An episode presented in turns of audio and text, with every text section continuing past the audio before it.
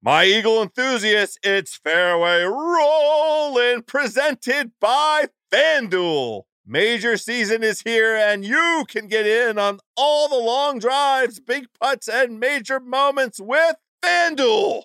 Check out live PGA Tour bets like longest drive, round leaders, matchups, birdie or better, and more. Plus, track every shot in the app and watch select par three holes while you place your bets. Download the app today and bet with FanDuel, the official betting operator of the PGA Tour. Ringer is committed to responsible gaming. Please visit rg-help.com to learn more about the resources and helplines available and listen to the end of the episode for additional details. You must be 21 years old or older and present in select states. If you have a gambling problem, call 1 800 Gambler or visit rg help.com.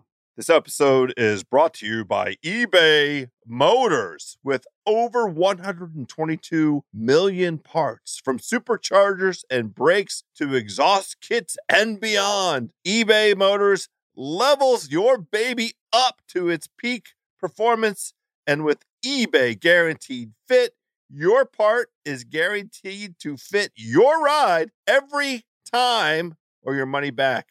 With all the parts you need at the prices you want, it's easy to bring home huge wins. Keep your ride or die alive at ebaymotors.com. Eligible items only, exclusions apply.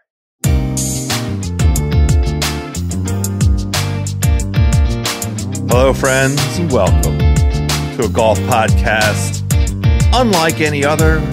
We're pleased to have you with us. Oh, yeah, my birdie buddies, my par saving pals, my bogey buddies as well. Welcome. You've made it. We're all here together. It is time for some fairway rolling.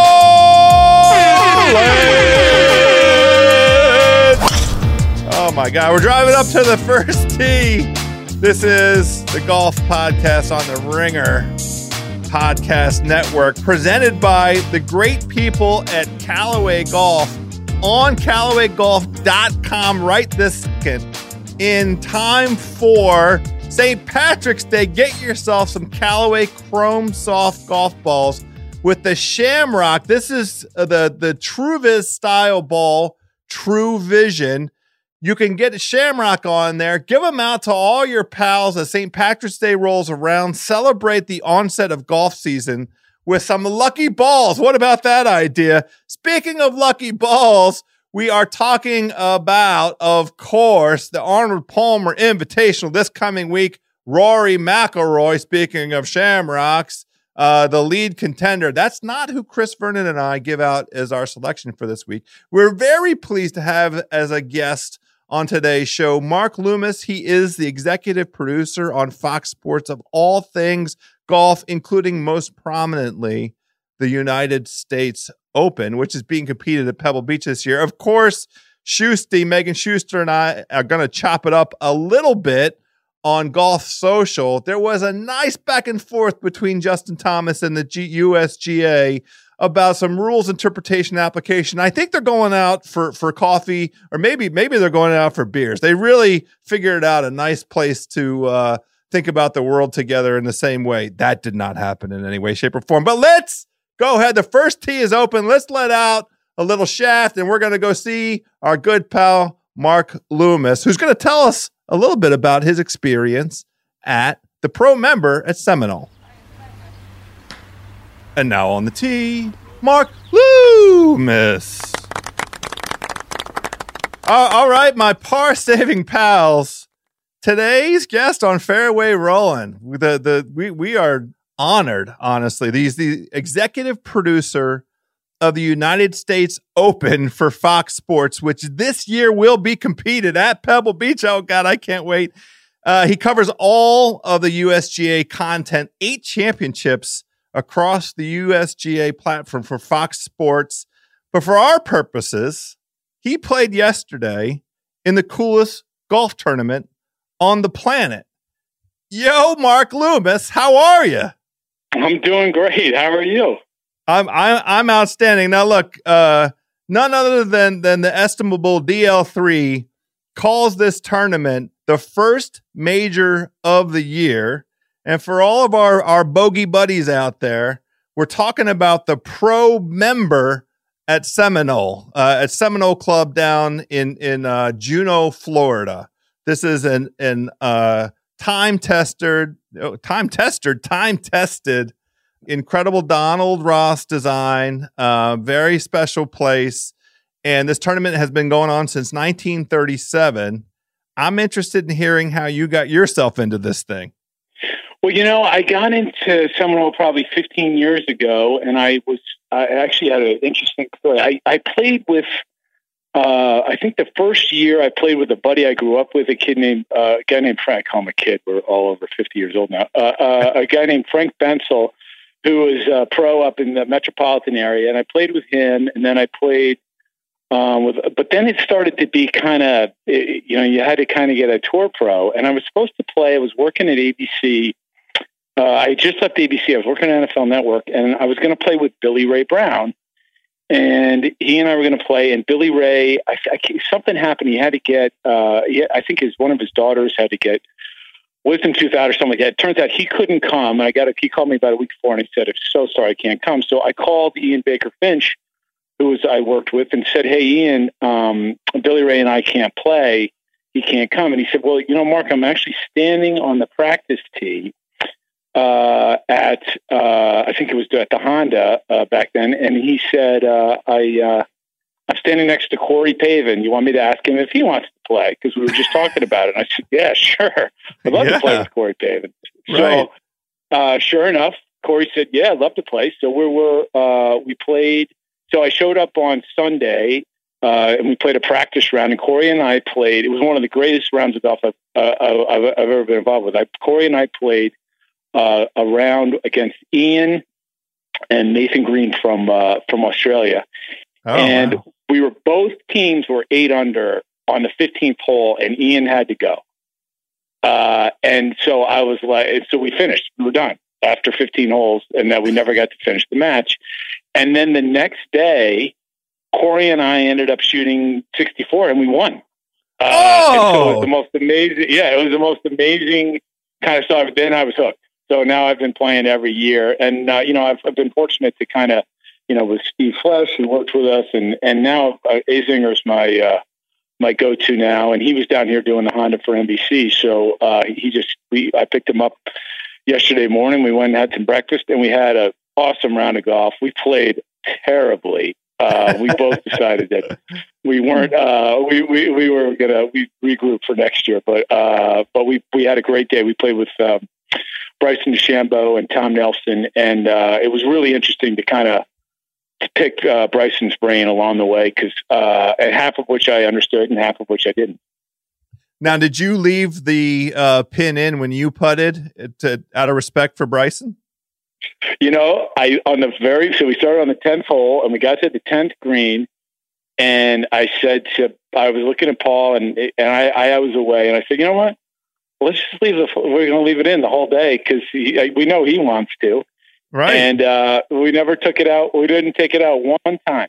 Uh, and actually that was funny the first hole I made a, a long putt and uh, I hit it right in and I, I was like I think I'm hooked on this uh, on this putting with the plastic kit but sadly um, it didn't last. Uh, I did not make all my putts after that. Yeah, yeah. you couldn't keep it up. You still have to get it in the hole I want to set the stage and let uh, you know do a little background as to why I'm calling this the, the coolest uh, golf tournament on, on, the planet. Seven of the world's top ten were were at the golf course yesterday. Justin Rose, Justin Thomas, Brooks Koepka, your playing partner Bryson DeChambeau, Jon Rahm, Rickie Fowler, Rory McIlroy. And then the list of former major winners. These are professional golfers who have won major events on tour Phil Mickelson, Greg Norman, Nick Price, Ian Baker Finch, you're, you're, you're uh, the guy who yep. hooked you up with Corey, Jim Furyk, yep. Eh, Paul Azinger, your playing partner, Martin Kaymer, Stewart yep. Cink. I mean, it, the list is it's just an incredible convening of of golf talent. I mean, it's it's uh you know probably 25 to 30 current or future Hall of Famers, Golf Hall of Famers. Where, where did the idea for this thing come from? Where did the allure um, of, of, the tournament come from in your experience? You know, it's a good question. I was actually I was I was thinking about that today. You know, it was it was certainly a big it was a big event back uh, as you said. It started way back in the 30s and 40s, and it actually went away for a long time. But there, if you look on the board, um, up on the it's it's in the kind of the corner of the locker room. I mean, there's just incredible names after uh, you know one after the other of all, the best players that you know you, have read about over the years. You, you know, I, you, I didn't watch him play, but and then it, I, I I don't know exactly how long it went away for, but then I think as players started to move down here. Mm. Um, and there were just so many players that live in this area, and it was just so convenient for them. And you know, and there and there were you know, there's we we have kind of Walker Cup captains like Buddy Marucci and Spider Miller, and you know, guys right. who know tour players because they knew them when they were you know when they were 20 years old. Um, it just got to be a, a, a, thing of hey, you know, wouldn't it be neat to start this event again? And like I said, it, when it originally started, it was probably half and half tour pros and and uh, club pros uh, from from kind of clubs all over the country that were down here for the winter. But it, over the last couple years, I mean, if you don't have a tour pro, uh, you, you, you don't get in. Um, I mean, and it's it's web.com. It's it's uh, it's PGA Tour. It's LPGA Tour, um, and it, it's uh, it's really a great. And you know, it's really fun to see. You know, you walk in the locker room. There's Rory, and he's in shorts, and you know he's just talking, and they're you know they're talking to each other, and it's just a really relaxed day. I think everybody's really trying uh, when you get out there because just out of pride but you don't really care. I mean, we, you know, we were terrible, and we had a we had a blast. I, you know, I, I, I that's the most fun I've had playing bad golf in a long time. So that I'm I'm happy you beat me to the punch. I wanted to ask you like what the atmosphere was like and how competitive it is, and and you just a- a- answered that. And you know, it it is it's a shame that there isn't some way to um, share that perspective of those those guys that we see all dressed up on tour uh, every week in their full duds and the, the, the pants and their all their sponsorships and stuff, and seeing those guys in a slightly different kind of light. Um, and I understand why for them part of the allure of the event um, is not having cameras around and and you know being interviewed and all the rest of it. That allows them to be relaxed. But it would be cool uh, to to go ahead and just sort of see see some of those guys let their hair down a little bit um, and enjoy themselves and share that sort of side of of competitive golf with the rest of us. I mean, the, uh, uh, in addition to all of the the tour players, there's also titans of industry. You know, the commissioner of Major League Baseball, Rob Manfred, was there yesterday. The current head of the PGA, Seth Waugh, and then uh, his predecessor, Pete Bevacqua, who's now heading up NBC Sports, right? Absolutely, he was actually playing right in front of us. Yeah, Pete's a, Pete's a, great guy. He uh, he's up. He's heading up uh, the NBC Sports, and uh, he was in front of us with. Uh, was he playing with Ian Poulter? Maybe I think he might have been. I think. oh, that's a, that's a pretty pretty that's a that's a power couple right there. Um, that was a power so, couple. So we touched on real briefly um, you playing with the flagstick in. I do want to take a minute um, to just uh, get your observation. And we're going to do it, you know, at kind of the 30,000 foot level because your partnership, the Fox Sports partnership, is with the USGA. But there has been some, some ongoing, I'll, I'll just say, sort of dialogue between the tour players and the USGA around the application of the new rules that went into effect at the beginning of 2019. And from your position and perspective, as you think about how you're going to present the U.S. Open at, at Pebble Beach. What's your take as you sort of watch some of this dialogue occur between the players? And you know, there, there's kind of three parties really. It's it's the USGA who who delivered the rules with a lot of input from a lot of folks. It's the players trying to play under the rules, and then you have the officials that I think are PGA Tour officials out, sort of um, uh, executing the rules based on what they're observing. And between right. those three parties, you're seeing some sort of like occasional disagreement around, you know, the, the proper a- application. As you plan for your event in, in June, how are you thinking about this?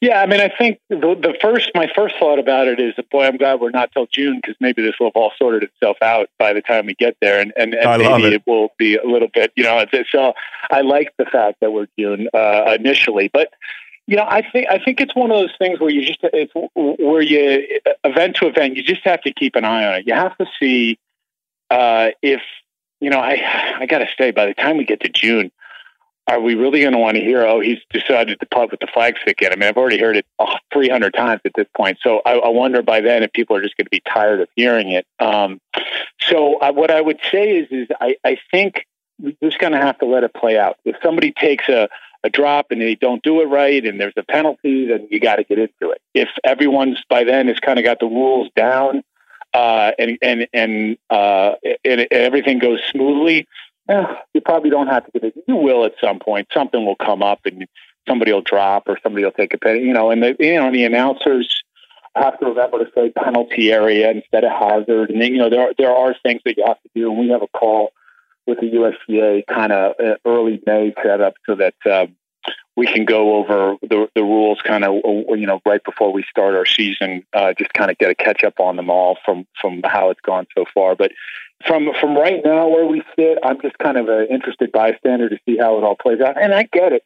You know, I think I think what I what I've most noticed is if I, if I were playing on the tour, the last thing I want to be thinking about is am I following the rules, right? I want to be thinking about well, you know, my golf shot. I want to be thinking about yeah, I want to be thinking about how I'm playing, not about following the rules. And these guys are used to the rules a certain way. Um, and so I get their frustration, but I also feel like the USGA and the uh, and the R&A they, they really did try to simplify the rules. But when you change, uh, even if you're trying to make it simple, there's a there's a learning curve, and and I get the frustration on the players' part.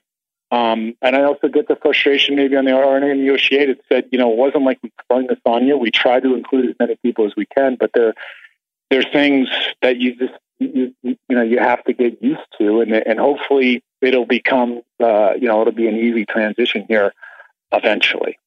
Yeah, I, as a guy, you you have golf running through your brain, your your your brains and your veins. It's running through all parts of your body. Your DNA has some dimples in it. Um, you you were raised uh, yeah. on a golf course. You've been playing your entire life. You've you've been fortunate enough to to uh, bestow the game to your to your kids. Um, as a just a as a consumer of the game and a, and a fan of the game, um, the the question I have for you and the question I have just in general is why couldn't the the um, USGA and the PGA Tour have come up with a way to to accomplish kind of a trial run with these new rules? Because the the thing, part of the beauty of golf is is the chaos of it. Like you can sit down and write rules and try and give examples, but you can you can't possibly uh, account for every permutation of what's going to happen because when you step onto a golf course, there are 5,000 variables at play the, the weather, the conditions, the other people on the golf course, the equipment. You just can't account for every permutation. And so I wonder, just I'm wondering aloud, is there couldn't there have been some way where like you take the uh, events that were being played in October and November and say we're going to tell everybody, look, we're going to start implementing the new rules, but we're not there won't be any penalties. This is a penalty free zone, but what we want is like the data of of how guys are playing and as you sort of apply the rules. So like you don't have a, a, an instance where Adam Schenk is standing in a bunker and it seems like the only place he can have a conversation with his caddy this is me watching on television but it seemed like the caddy the only way for them to have a conversation about what Schenk's game plan is for getting his ball out of the bunker was for the the caddy to be behind him talking to him. And then after the round uh you know way after the round Schenk gets a penalty be, for for alignment for caddy alignment.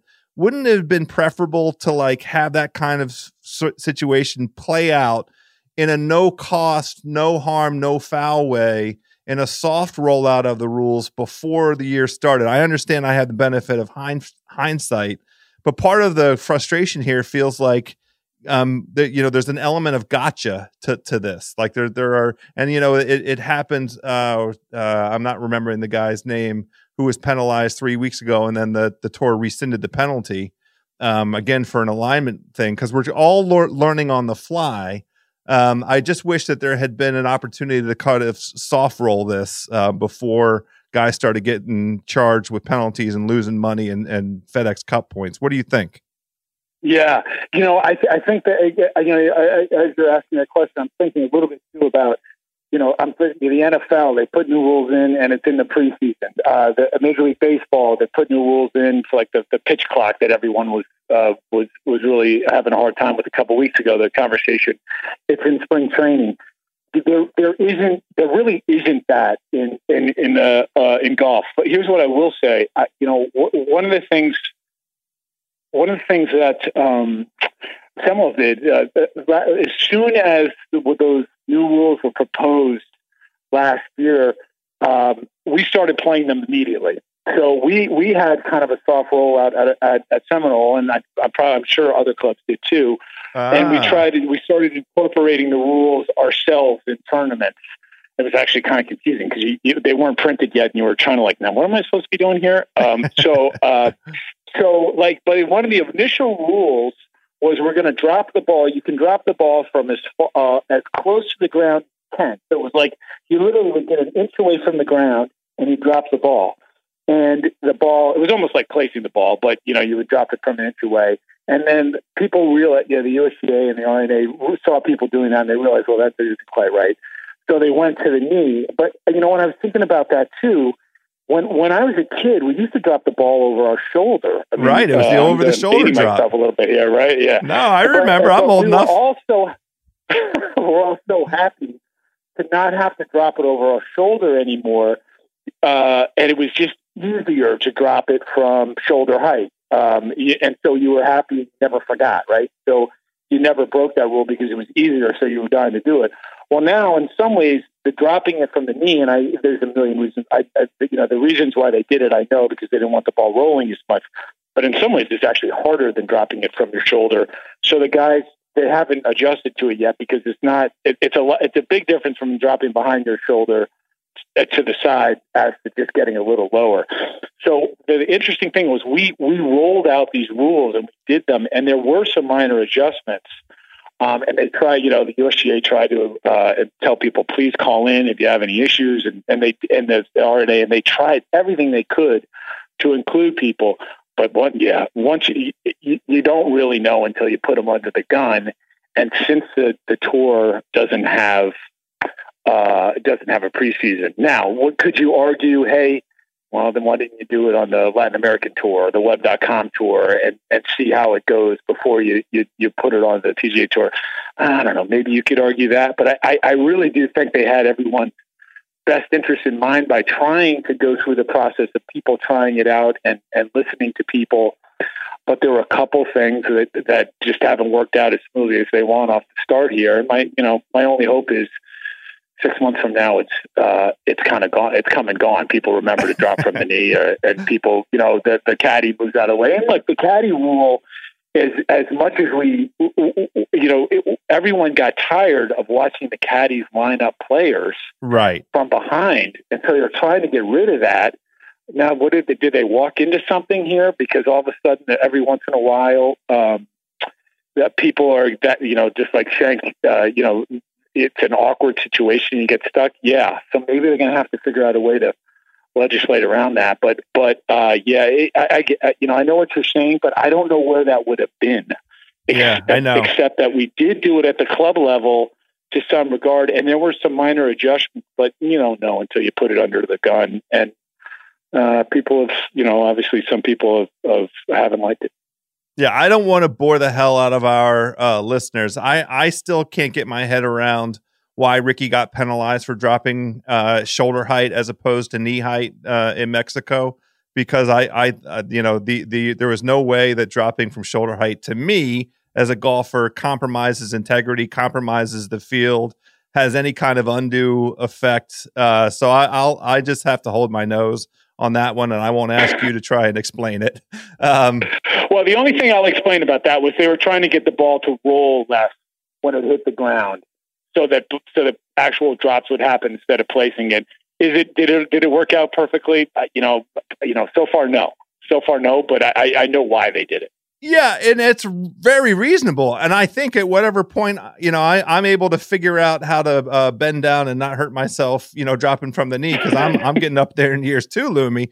Um, but like if I drop from my shoulder and the ball rolls slightly further away, it tends to be to my disadvantage and to the rest of the field's advantage. So I don't see why, you know, it, it should be. I like the idea of an accommodation of dropping from the knee, but how can it be a penalty to drop from the shoulder? I mean, it, that, that there's a incongruity there. But again, I don't want to bore the good listeners of this with this silly rules talk. You have a, a production coming up at Pebble Beach, America's uh, golf icon, and you, uh, um, you know, are steering the, the sh- the ship up there on the Monterey Peninsula. What is in store for us? The 2019. Now, I have to tell you, I can't. Uh, um, the the level of excitement that I have, it's I can't contain myself because what it means for people like me on the East Coast is over Father's Day weekend, prime time professional yeah. golf at the highest level. It's just the, very best thing in the world. It's the best. Yeah, love it. So, what, yeah. what, what, what do you have in store for us? What's coming up? Well, yeah, I mean, look, we had a great week. We were there last year for the uh, U.S. Amateur at Pebble, so we were all there for a week. So we we had a chance to talk. We had a chance to do our surveys. We had a chance to really, you know, dig into Pebble Beach. I mean, look, there are so many. There have been so many televised events Pebble Beach, it's going to be hard to do anything really different or show things really differently than than a course uh, that that people haven't seen before. But I think you know the key for us will be a couple things. We always, I, you know, I, part of my planning, I have to wait uh, a little bit. Uh, you know, it's always been the Masters. Okay, who won the Masters? You know, what? Okay, what does that mean for us? Now we now it's who won the Masters, who won the PGA. I mean, all of a sudden we could have a person who's won the first two, and then it's a Ooh. you know it's a different story than yes than, you know we've had before, right? And then yes, yes. so we've always yeah, it's a little bit of a waiting game, but you know you've already had uh, you know Phil win at Pebble this year, so everyone's going to talk. You know, and Phil at the end of the event said, you know, well this means absolutely nothing for uh, for June because. Um, because the course will be totally different. Yeah, but but it'll be different when he shows up there and he won he won there five months ago. So, uh, you know, and Dustin Johnson, he had, you know, he's got the great history there of winning and then having the, the terrible uh, final round uh, in 2010. And, yes. and uh, you know, Tiger's always going to be uh, your question, you know, part of the mix that we hope, uh, when, especially when it comes to Pebble. So it, a lot of that will play out. But when it, what we're going to try to do and what, what I hope we'll do is those greens, if it's firm, are so hard to hit, and it, your second shots have to be so precise there um, that you know. Hopefully, we can tell that story instead of what you know what you saw the end of January uh, when they were there. It was really wet. And those guys were hitting as far as they could, and then they were you know kind of knocking around the green, and it was it wasn't as hard that's a different golf course in June, and and you know we'll we'll try to tell the story of of how it's different and why it's different, and but at the end of the day, you know we'll just see what that leaderboard looks like, and that that's what really matters. Yeah, and then that, we were talking uh, over the the shows leading up, up to this one. What a classy performance by tour veterans this season. You mentioned Phil's win at Pebble. Um, uh, I've seen in the in the media the average age of guys uh, that have won on tour this year is over uh, 32 years old. It's coming up on 33 years old. What what a classy roster! Justin Rose has a win. Dustin Johnson has a win. Phil Mickelson has a win. Uh, you, know, Kuchar has a win. Like these are guys that have been around. JB Holmes has a win. What a what a classy roster of of um, you know tour tour veterans and you know, notwithstanding the hiccup of Tiger's uh, neck ailment, that is just a we're we're counting on. I'm knocking on wood. That's a that's a momentary hiccup, but like everybody is in in tip top playing shape. Um, you know, it's just it just kind of boggles the mind a little bit because you still have that young the young guard of Justin Thomas and Jordan Spieth and Patrick Reed you know, coming up and, and trying to, to win uh, majors. It's just a great moment um, to be a fan of the game. hundred percent. And think about it, you can change a ton here between now and then. You've got the players, uh, you've got two majors. So who knows what the story will be by June? I that's right. Then The average age could be back to 25 again. Exactly. exactly right. Exactly Mark right. Loomis, thank you so much for the time today. You're going to have to come on again. I'll let you come on after the Open when we're celebrating all the successes of the of the broadcast. One of my favorite things uh, with the Open, I, we'll end with this. You guys do uh, extended coverage, and I know it it, it uh, uh, you have a lot of uh, faithful stewards like our boy Jeff Newbarth, who's sitting in the truck there for all those hours. How many hours can we can we expect of coverage on Fox of the U.S. Open this coming year? Well, I, you know what? I, I refuse to count them ahead of time because I, it, just makes me, I, I, it makes me uh, tired before I get there. But I will tell you this: uh, on Saturday, we'll be on the air from uh, unless there's a huge number that makes the cut we will be on the air from the time the first shots hit uh, until the last shots hit on Saturday. Um, so that will be a great day. And I, I, I love Saturday at the U.S. Open. I, I, think, you know, sometimes by Sunday, half the field's kind of out of it. But right. on Saturday, you still feel like anybody who made the cut might be able to make a run. And, you know, you don't have to look very far back. You watch, you know, Justin Thomas jump the whole field two years ago uh, when he shot 63. And then last yes. year, Tony Finau and Daniel Berger, uh, you know, finished four or five hours. They were they were back at the hotel before the leaders beat off, and they were in the final group. So I, I love the fact that we're going to be on all day Saturdays. That that's kind of a, a, a different that that's different for us. And then um, you know we should you know Thursday and Friday, as you said, it, golf in prime time. It doesn't get any better than that, especially when it's at at Pebble Beach. Yeah, well, I love the fact that you're on uh, all day Saturday. I I can't wait. Mark Loomis, the executive producer of the United States Open on Fox Sports. Thanks for joining us today, my friend. Thanks for having me. Always. And now on the tee, Megan Schuster.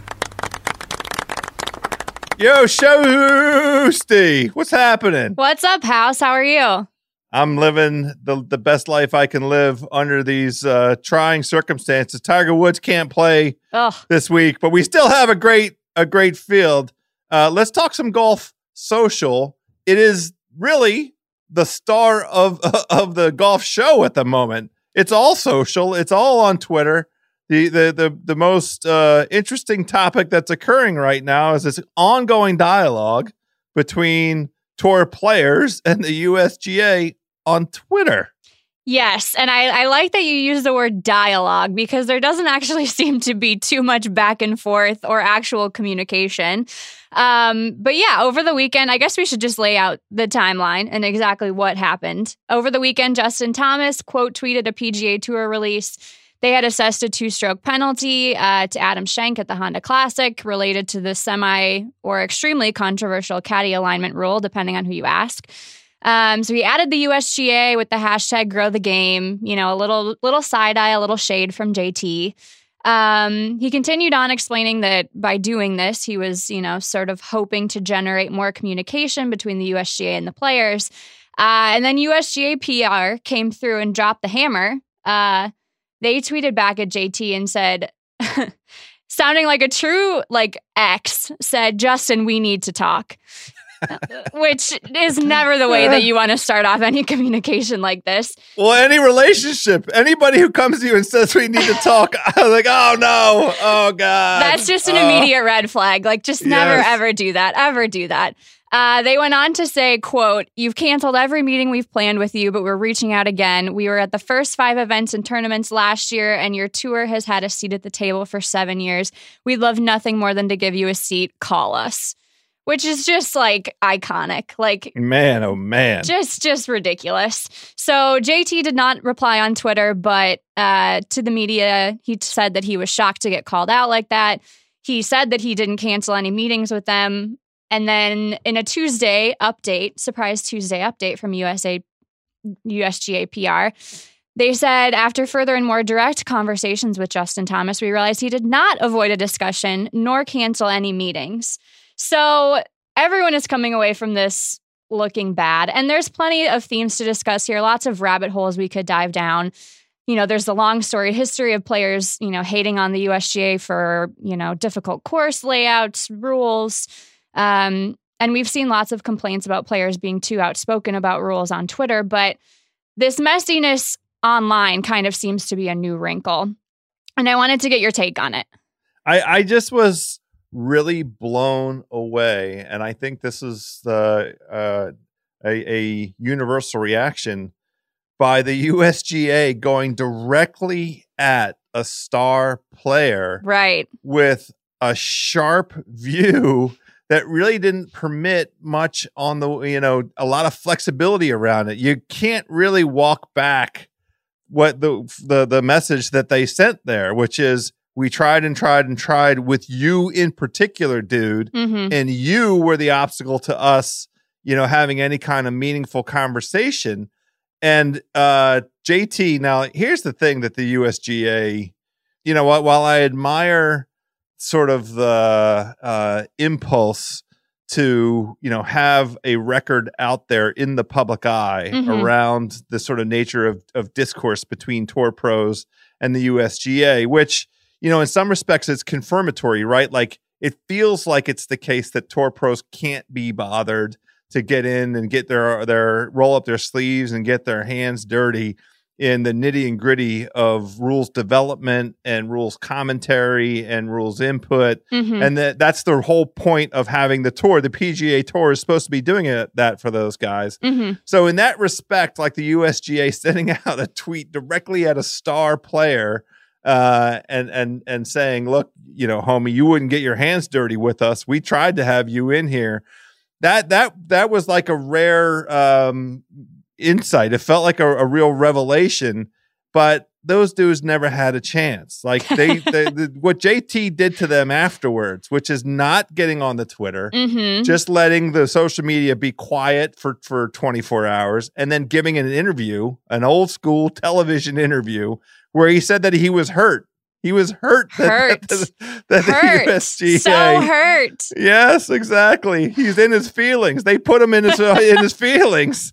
Um, I'm just a master class in Mhm. how to handle uh, a public uh, relations uh, disagreement. Is the way the way that I'll present it. Yeah. And at the end of the day, he, he the, the he knows the leverage that he has, and so playing the victim is obviously the right play for him. Mhm.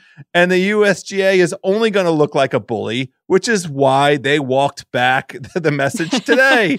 I mean, you're you know recording on a Tuesday, and you mentioned they already walked it back. Oh, it turns out we looked, we went back and checked our record. Check the calendar. Didn't have Yeah, any that- meetings scheduled. That's right. We were supposed to talk to him, but then there was we had the storm and there was the thing, and yeah, so we're it wasn't really JT's fault exactly. Right, right. Uh, and in the meantime, um, PGA Tour Commissioner Jay Monahan put out a memo to his players saying like, "Look, we you know uh, trying trying to grab all the lunatics and stick them back in the, inside the asylum. Look, we Mhm. gave a lot of input, and this is a two way street, and." so on and so forth. The, I, I, we were lucky enough to have Mark Loomis, who is the executive producer for Fox Sports, and he runs the U.S. Open on Mhm. on Fox, that television broadcast. And I kind of put it to him. You know, the the real challenge here is the fact that these rules were implemented effective the first of January 2019. But Mhm. golf, by its nature, is a sport that that has so many different variables at play at any given point in time. It's it's uh you know it's always kind of a fool's errand to take the rules of golf and try and apply them to every situation because the the variables in golf are endless. That that beautiful chaos is part of the appeal of of golf. And so I asked Loomis, isn't there wasn't there some way that we could get a, like a soft walk into these rules where um, there would be some examples between the tour and the USGA and the tour officials and the players all having like live, um, you know, communication, live dialogue. So, like, if you could have taken that Adam Schenk situation and captured it on video and then said, under the the strict uh, letter of the law, the way that these rules are going to be applied, this would be a penalty Mhm. and then they could articulate why it is that it's a penalty and the players could give input as to like wait a minute this doesn't really seem fair it doesn't really seem like the caddy had anywhere else to go to communicate to the player and by the way the stance that the player was in wasn't really capable. He couldn't really walk out of that stance and then get back in it Right. to establish this the the the fact that there was no alignment aid occurring there like just the practical application of what happens on tour and giving out examples of that would have been better for, for everybody. I mean, Rickie getting a penalty for dropping at shoulder height when the rules now require knee height seems ridiculous to me. Like Mhm. how how how could it possibly be the case that dropping at shoulder height um, gave him any advantage at all? I mean, the basic informing thrust of why they uh, put the knee height rule in, from what I've been able to read and understand, is that it it it tends to have the effect of of the ball not rolling as far away Right. from the from the player, but dropping it at shoulder height doesn't translate into uh, you know an enormous uh, amount of of extra wasted time or anything. It doesn't feel like to me, and honestly, it feels like a player dropping at shoulder height is at a disadvantage compared to a player dropping at knee height. So I don't really understand that. and I don't want to go down that rabbit Yeah. hole. But again, it would have been nice to have had an opportunity to be like, this is an instance where dropping at shoulder height this is we want we want everybody to drop at knee height because here's what we're trying to Mhm. accomplish with this this goal i mean with this rule and shoulder height is going to be a penalty like the, you know just doing it prospectively would have been preferable it feels like Right. And I sort of understand the frustrations on both sides of this argument because it sort of feels like right now the players are picking and choosing their hills to die on. Like they have issues with the new rules that are being implemented, which I fully understand. But then it's also like you have players out here like Brooks Koepka and other guys like Adam Scott who are calling for stricter enforcement of the pace of play rules. And so it's like the, these officials are sort of being criticized on all sides, you know, for taking some rules too seriously, keeping others too lax. And I can see how, you know, just no one is happy in this situation. Well, that that that is a great point. Um, the fact that we have this highly technical application of these brand new rules and guys getting caught by what feels like kind of gotcha Yeah. um, judgments by by rules officials, while the pace of play thing just goes on unabated.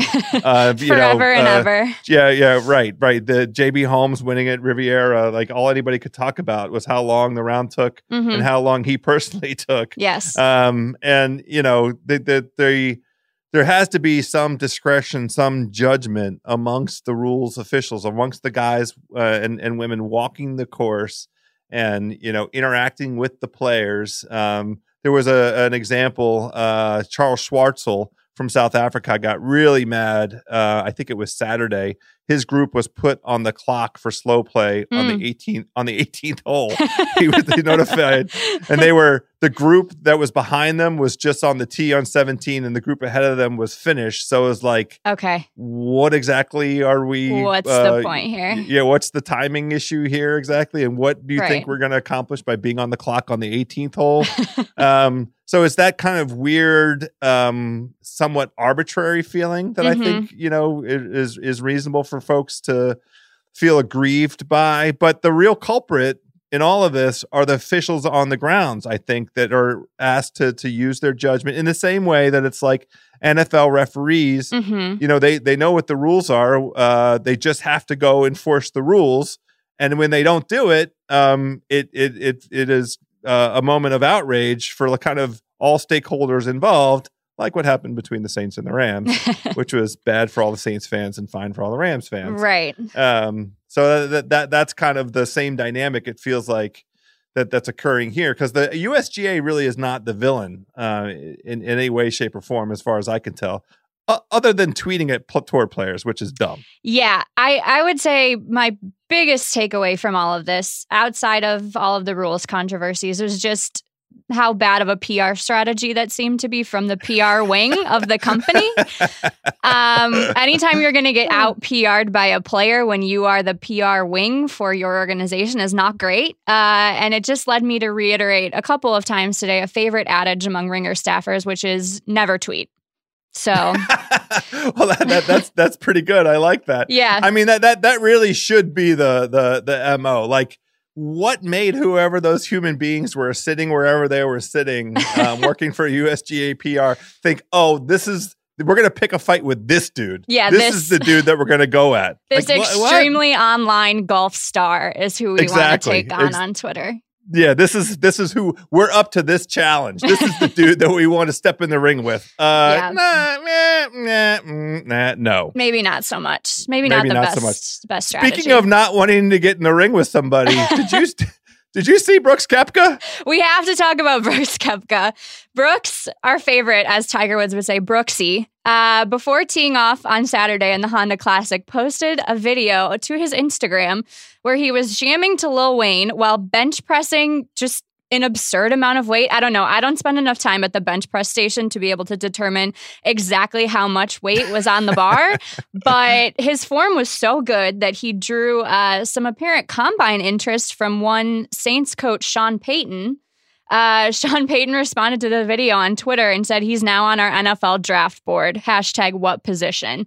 So, congrats to Brooks for apparently drawing NFL interest. Uh, House, I wanted to ask you do you think Brooks was more excited about getting that Sean Payton tweet than almost winning the Honda Classic? Well, first first of all, shouts to Sean Payton. Yes. How about this? Correct use of social media, cor- correct way of lo- reaching out to a star in another sport and having a, fun moment with it. That's how you do the Twitter. Mhm. USGA, USGA, take notes. Take What- notes. what- pay attention to Sean Payton. But the answer to your question, do we think that Brooks prefer? Yes, the of course, of course. The one thing that has been most prevalent in all of Brooks Koepka's fantastic golf career is he would prefer to be playing other sports. Any other his- sport. his, any other sport. You said it. He he would much rather be playing baseball. He loved playing baseball. He did Mhm. not want to give up playing baseball, but it just turns out that he has an aptitude for golf, and golf happens to be a terrific lifestyle, and he can go be uh, one of the very greatest players in the, in the game at golf. And so he's just going to have to hold his nose and suck it up and play golf and make millions of dollars, you know, playing that sport, even though in his heart of hearts, it really seems like he'd like either a contact sport or, you know, uh, Mhm. at an absolute minimum, uh, you know, baseball, which, you know, Right. has a couple of opportunities for contact. Uh, But as usual, the Brooks Koepka enigma, um, it just, I, I can't get enough. Uh, uh, you know, we, we talked a couple weeks ago about him uh, revealing himself that his voice is coming out. Just Mhm. keep it coming, Brooksy. Don't stop. This is this is the year of the Brooks, as far as I'm concerned. Yeah, I'm I'm fully here for it. I'm fully ready for it. He has, you know, like you said, made himself known in media this year more so than in the past. He has obviously made an impact on tour already this season, and I'm just really excited to see what he does the rest of the year, You you you and me both. both on Instagram and on the golf course. All right, we're gonna we're gonna wrap this thing up, but before we wrap it up, I gotta give a quick shout out to the Odyssey Toulon Atlanta Stroke Lab putter. It just won on the European Tour, and the Odyssey Toulon Stroke Lab putters hit stores this past Friday. So we had a winner on tour, the Odyssey Toulon Atlanta Stroke Lab.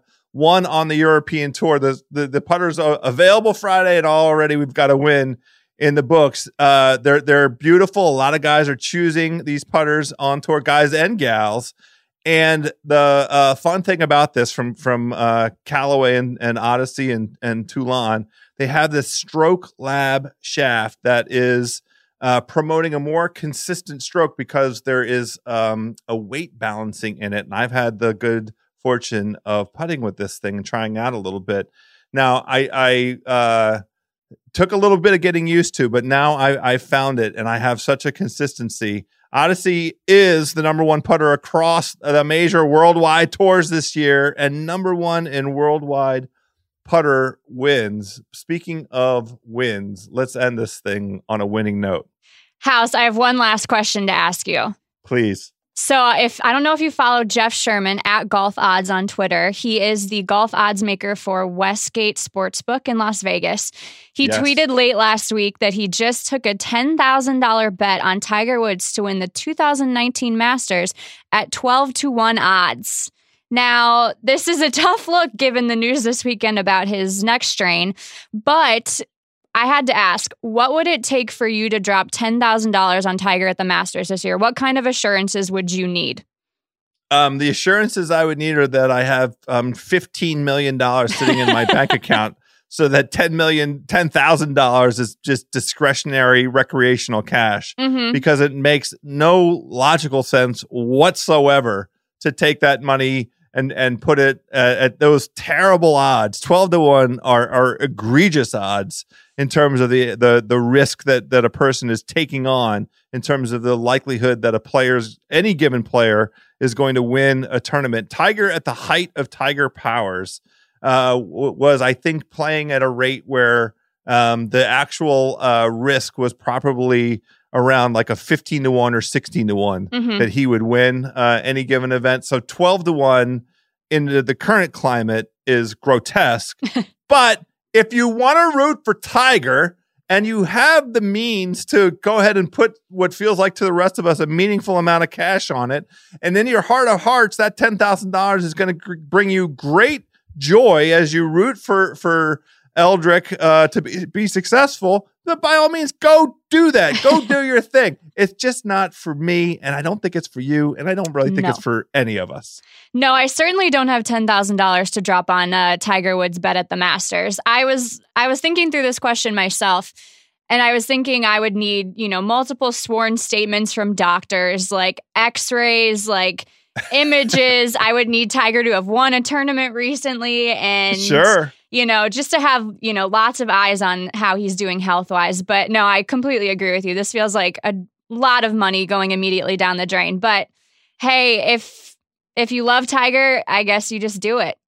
That's right. I mean, what you just described in terms of the doctor assurances and him winning and the continued, you know, we want to see some strokes gain. We want to see some metrics Mhm. head in the right direction. I need all of that to put a hundred dollars on. it. I mean, that's Right, right. that's what I'm requiring at those, at those bad odds at 12 to one.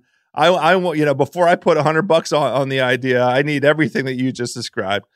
Well, on on that note, we're not going to do any better, Megan Schuster. Thank No. you so much. Uh, that's Golf Social for this week. We're back next week because we're back every week through the Masters here on Fairway Rolling. Thank, thanks, Schusty. Thanks, House. And now on the tee, Chris Vernon. Yo, Verno. Hello, House. that was your that was a very dignified response. Are you getting ready for something dignified? I thought it was a golf podcast. Oh, well, you know what? Uh, this is a golf podcast unlike any other. You're allowed to uh, yell like a maniac on, on this one. Uh, we're going to talk about all kinds of things. Of course, we're going to cover this week in Tiger Woods, my main man, Verno. We're going to give out some picks for the Arnold Palmer Invitational. But before we get started, I just want to observe for all of our birdie buddies out there we are about to begin uh, a voyage, Verno, you and I. I'm asking you to join me. This is the start of of the run towards the the the glorious, the greatest major event on the planet, which is the Masters. We kick off this week, March the 7th, with the Arnold Palmer Invitational. We proceed directly into the Players Championship. We have the Valspar Championship, which is really the site of Tiger's reawakening and reemergence last year. We have a World Golf Championship event uh, down in uh, uh, in Texas, Austin, Texas, and then it's the Texas Open and the Masters. Will, will you take me by the hand, Verno, and join me on this escapade? Yes, and unfortunately, I mean, I was I was gearing up for this week until yesterday, and the news came out that uh, our beloved has a neck injury, so he's not going to be able to play this upcoming week. But he said it was all gearing towards that first major, so hopefully by that time he will be in full form. But I am I am a bit upset after uh, after this past weekend. You know, I mean, I'd gotten kind of used to having him around. You know, didn't have him. Uh, to Mexico. Uh, he played well, I thought, right in that WGC event. And he so, sure uh, did. I looking mean, forward to having him back. Yeah, Well, that that's right. He was going to be one of my picks. I had two picks lined up for this week. And by the way, let me go ahead and let's just announce it formally. We are we are uh, presently talking this week in Tiger Woods. Tiger! Tiger! Tiger Woods! So Verno, I, I I was ready to give out Eldrick Tiger Woods as one of my two selections for this week. Uh, I'm going to sit on my other selection for a minute here. But this neck injury, so it's it's curious. I wonder if it is something having to do with. Uh, he says it doesn't have anything to do with his lower back, but it could be you know something having to do with the repetitive uh, motion. You know, I, I I don't know if it's a neck pinch, if it's an impingement, if it's a nerve thing, but it seems like it's the kind of thing where he only needs rest. Um, I hope that's the case. But as you just observed, the thing that that we want out of him is a is a what we're hoping for is a healthy tiger for Augusta National in in a month, and we know that he has a game plan for that. The the tournaments that he could play. Yeah, I mean, he made it seem like it's not a big deal. That this will not be a big setback, and that he's sorry that he wasn't going to get to play this week, but that he'll be fine. That's what he made it sound like so I in in in the, in the reading up on this, there was some observation that he looked uncomfortable both in Mexico and in Los Angeles at at uh, Riviera. That he didn't look like he had the full flowing freedom of movement that we've seen out of him over this last uh, 16 months or so.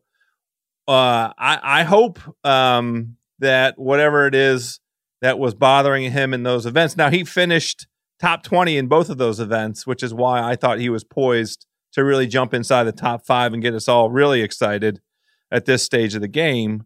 But if it if it's not serious, if it's just a, a rest thing, you figure he's going to need at least two more tournaments to get ready for the Masters, right?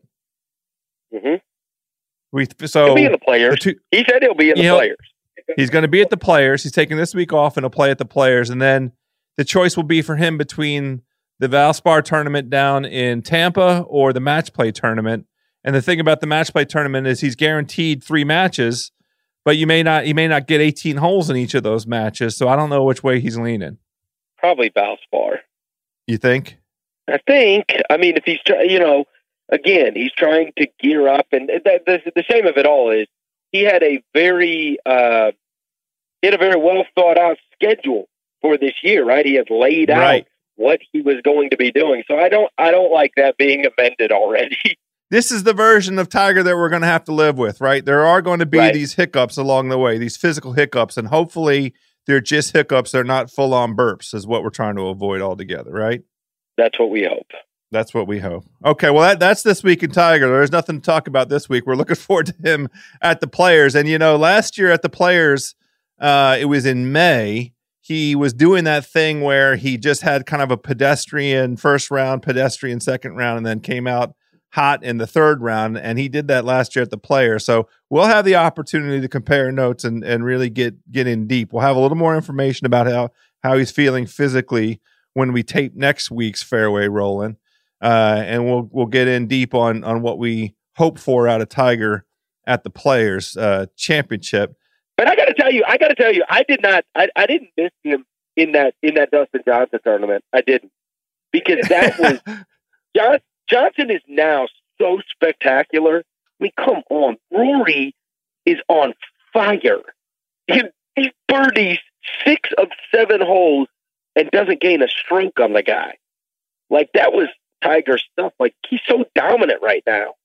Yeah, I, I think you know that that victory was DJ's 20th and he's I don't think we have to debate any further whether or not he's in the World Golf uh, Hall of Fame. He's a Hall of Famer now and you know his his track record of of a win over however many years he wins every year at least once but that that uh, uh, performance in Mexico is just a reminder of his skill set and his ability to um, you know w- whenever he gets the he, he's like a shark in that in this respect. He smells a little bit of blood and then he just goes for the kill and he's a relentless killer. Like he can't you can't get him off of off of that piece of meat once he's on it. I honestly, it's very relatable for me. When you put me on a brisket, you can't get me off of a brisket.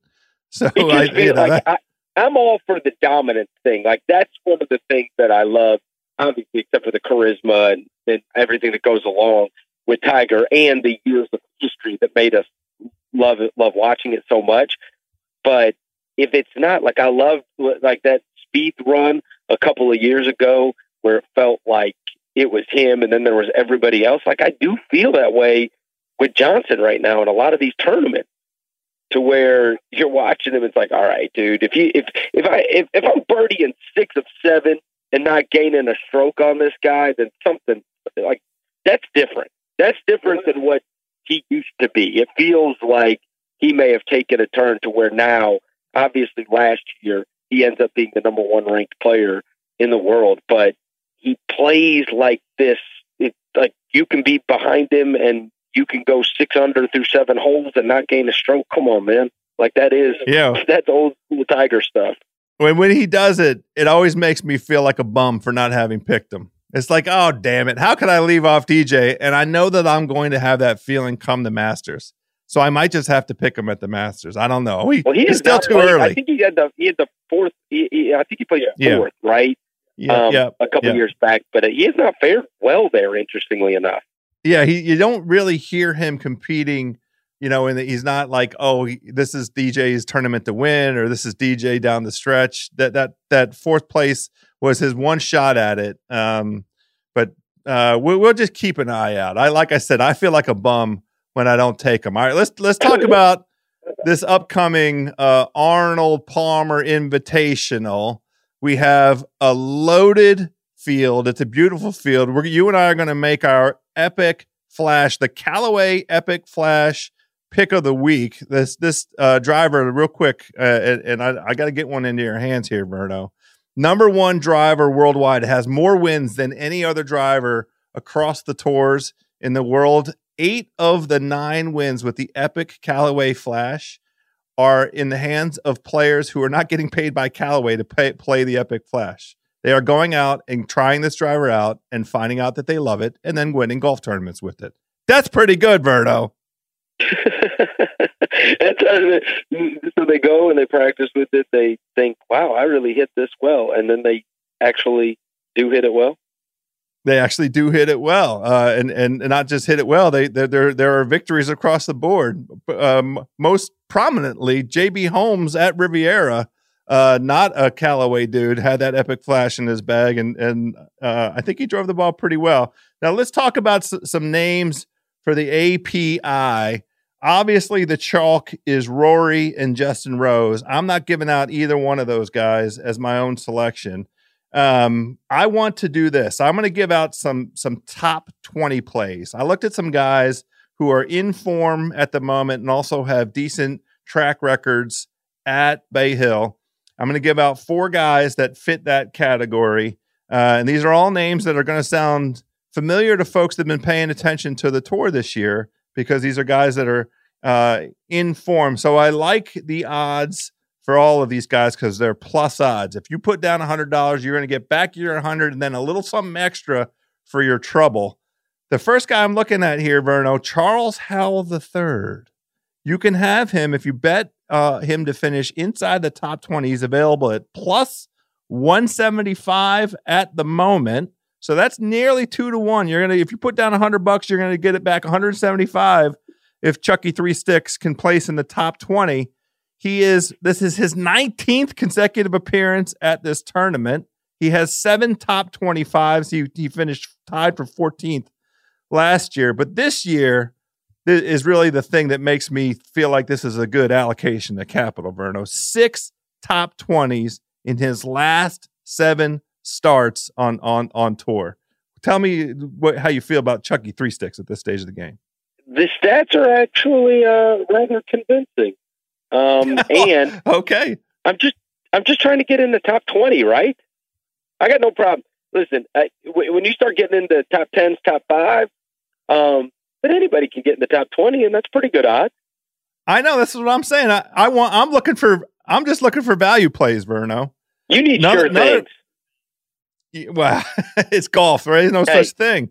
Hey, what? What? Oh, well, you Talk could be me. like me and have Brooks Koepka plus nine hundred, and then Keith Mitchell wins the friggin' tournament. Man, you were right there. We were texting about it. You were right there. Oh, oh. Brooks put it put he, I- he put that he put on exactly what we expected out of him, which is in that stretch run, which is he put Oh. himself right at the top of the leaderboard. And you just got to tip your hat to Keith Mitchell. That's all. well, I tipped something to him. Another name, Lucas Glover. uh, you can have at plus 175 if you if you lay put down hundred dollars and say I think Lucas Glover is going to finish in the top 20. You'll get back that that hundred and then uh, 75 on top of it for your trouble. We have eight top 20 finishes out of Lucas Glover in his last nine starts, including four top tens. So that that's a pretty good form line, uh, Verno, uh, out of Glover, and he uh, he has a a, a nice uh, some nice performances at, at Bay Hill. He's finished seventh, eleventh, and fourteen over the years there. So those are all you know inside the top twenty. But I just like the form line quite a bit out of Lucas Glover. All right. Anybody that can keep it in the fairway. You don't have to scramble a lot, right? As long as you can find these guys that can just consistently put it in the fairway, they give themselves a chance at this tournament. Well, the nice thing is with Glover, he's third on tour in scrambling right now, and he's led the field in scrambling in two of his last four starts. So if he has to scramble uh, at, at Bay Hill, that that, that he, he, we can count on him. I'm looking well, at like, Frankie you remember, Molinari. You remember last year and I just I know he's the favorite, and I know he's been amazing this year. But like last year, Rory made every putt, every putt. Yes, that's right. Yeah, and it was like, well, geez, what happens if he doesn't make every friggin' putt? You know, it, it's a different. It's a, obviously a much different story. It was out of character. That's how many putts he, he was just nailing everything. And I say that, but it felt like he was hitting everything in that tournament where he was trying to track down DJ. So I suppose it's possible he just makes everything Yeah, again. But he wasn't in the fairway all the time. He was just making everything once he got to the green. That's it, and that that that's the the key to Rory's game, especially. I'm going to give out one more uh uh top 20 play, and then I'll give my pick, and then let you give your pick. I like Ian Poulter at plus 155. You mentioned him. We've seen how hot he is. Let me tell you about this. His last four starts all over the world, he's gone T6, T3, T6, T3, and that T3 was in, in Mexico. He's made every cut uh, at, at Bay Hill since 2011, and he has five top 25s. Ian Poulter is available at plus 155. So that that's a pretty decent. I like that one a lot based on on on his form line. And you mentioned Poulter. Hey, am I crazy, or does it seem like people are liking him a lot more than they used to? I, I don't know. It does seem like people are coming around on him a little bit. I feel like how- he's how- getting big reactions. Like I feel like watching these tournaments, like he's one of the guys that's getting big reaction, and maybe it is just you know so animated that he's so animated. But I thought that I thought there were a lot of people that couldn't stand Ian Poulter and like rooted against him, and yet when I watch these tournaments, I do feel like there's many times where he's got the crowd on his side. Well, it did seem like, especially in Mexico, uh, Yes. he had a, a group of supporters, right? Oh, for sure in Mexico. Yes. But I mean even these other so- tournaments, it just feels like, you know, when he when he makes the putts and he's getting maybe it's just because it's so different that he is so animated and people just react to that despite the fact that, Yeah. you know, maybe some people don't like him. So here, here's my epic flash pick of the week, the Okay. Callaway Epic Flash driver. My pick pick of the week. I'm going with. I don't want to do the chalk because I want. I need to save uh, Justin Rose, and I want to save Rory uh, for something down the down the way as well. I want to do something slightly contrarian. So the ultimate contrarian on tour right now is Bryson DeChambeau, and that is my pick for this week. Now it's that's not going out on a limb exactly. He finished second last year to Rory. He's got five wins in the last nine months, and he led the field in uh, he he co-led the field in par five scoring last year in this event. And right now, across the events that he's played, he's third in par five scoring. So that's holding up for him. I just feel like he's it's it's a moment for him to remind all of us. Uh, oh yeah, right. We have to think about Bryson DeChambeau as we get into this sprint towards the players and the Masters and the U.S. Open. You know this this uh, the PGA Championship in May. We have all these tournaments coming up in a row. Uh, Bryson DeChambeau wants to remind us that he's out there. That's my epic flash pick of the week. All right, Bryson DeChambeau. I was very worried that you were going to take mine. Um, Okay, You know, you got the chalk. You, you got the chalk guys. Koepka looked good last week. Um, Jason Day has played really well here, and he's around. And then you got Rose back in this tournament, and that goes with Rory too. So I'm going to go farther down too, right? We're not going to go with any of the top four. We're going to try to find a couple other guys. So the two that I'll take a stab at, one is Mark Leishman, who won here a couple of years ago, and Yeah. has been five top fives in his last eight starts. So Yes. he plays well at this particular course. He's a little farther down on the odds list, and he's played well this year. So I got those three things going for me.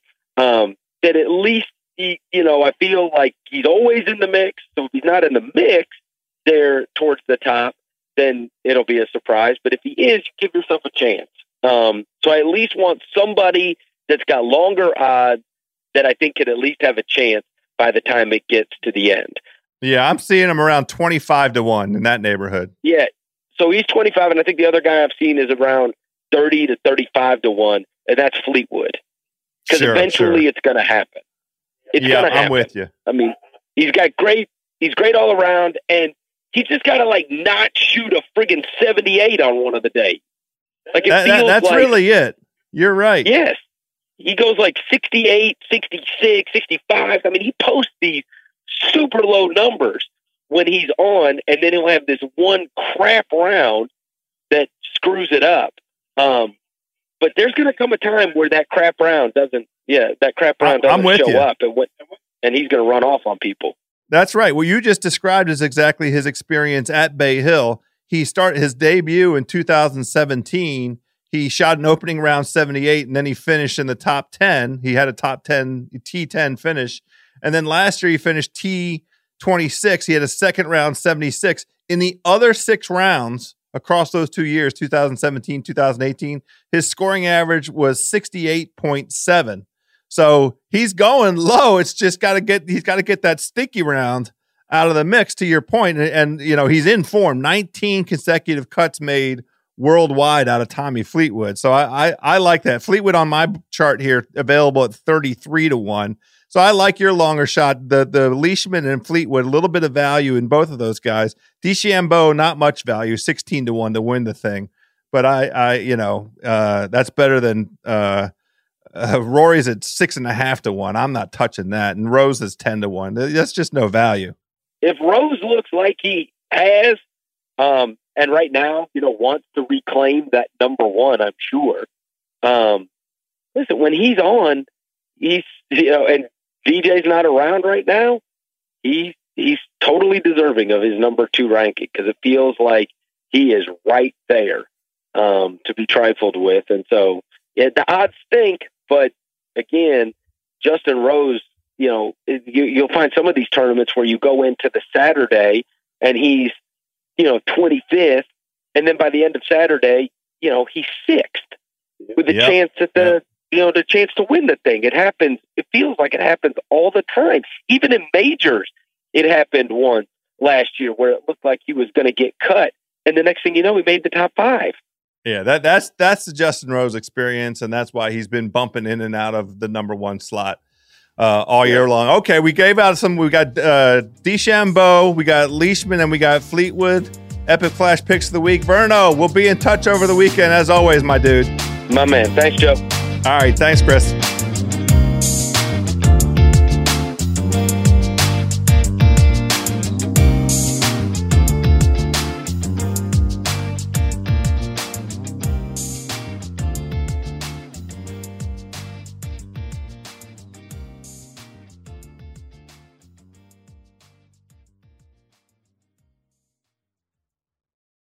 This episode is brought to you by 20th Century Studios' Kingdom of the Planet of the Apes. As a ruthless king builds his empire at the expense of the remaining human race, a young ape will fight for the future of apes and humans alike.